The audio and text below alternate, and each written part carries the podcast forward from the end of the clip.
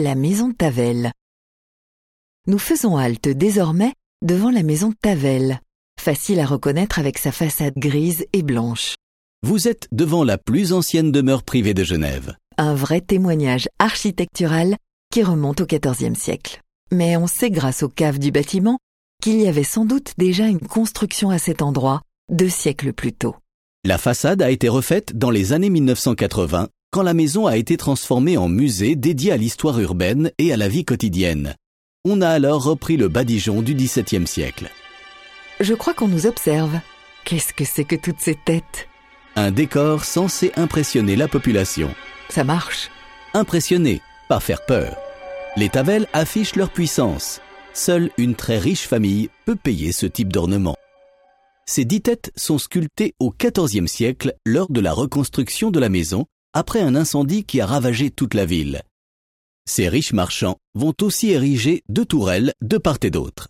Et elle est passée où la tour de gauche? La famille Calandrini a racheté la bâtisse au XVIIe siècle. Elle l'a alors démolie pour agrandir les lieux et relier la maison à son hôtel particulier. Reste qu'ils sont un peu déconcertants, ces visages. Ce sont les membres de la famille Tavel? C'est une énigme. Regardez, il y a aussi des chiens et même un griffon. On est en plein dans l'univers médiéval, fait de magie et de croyances. Sylvie Abaléa, du département de la culture et du sport de Genève, nous aide à y voir plus clair. Le chien, au Moyen Âge, est le symbole de la fidélité. Il encadre à gauche et à droite la jeune épousée qui porte la couronne nuptiale.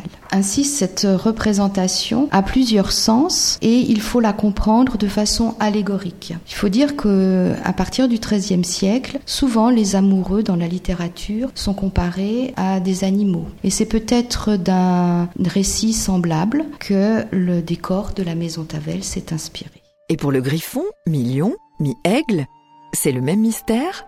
On sait qu'il y avait ici l'hostellerie du Griffon, une auberge, mais au XVIe siècle. Ok. Et si on passait à l'intérieur maintenant? Pour voir ces têtes de plus près, ce sont des copies sur la façade. Les originaux sont à l'intérieur du musée. J'ai surtout entendu parler du relief magnien, une immense maquette de Genève, de la 3D du 19e siècle sur 30 mètres carrés. Ça doit valoir le coup d'œil. Auguste Magnien a mis 20 ans à la réaliser. Rejoignons Alexandre Fiette, le directeur de la Maison Tavel. Il présente euh, Genève en 1850, une période charnière puisqu'on va quitter la ville avec euh, ses fortifications pour passer dans l'ouverture de cette ville qui nous amène à une ville internationale telle qu'on la connaît aujourd'hui. Donc dans l'esprit d'Auguste Magnien, il était important de conserver une image de cette euh, Genève fermée qui était le symbole de son indépendance, qui était aussi le symbole de son identité, euh, identité religieuse, identité économique, qui allait se perdre avec ses fortifications. Ce relief est devenu l'identité de la maison Tavel. Tous les écoliers à Genève viennent le contempler pour comprendre l'histoire de leur ville.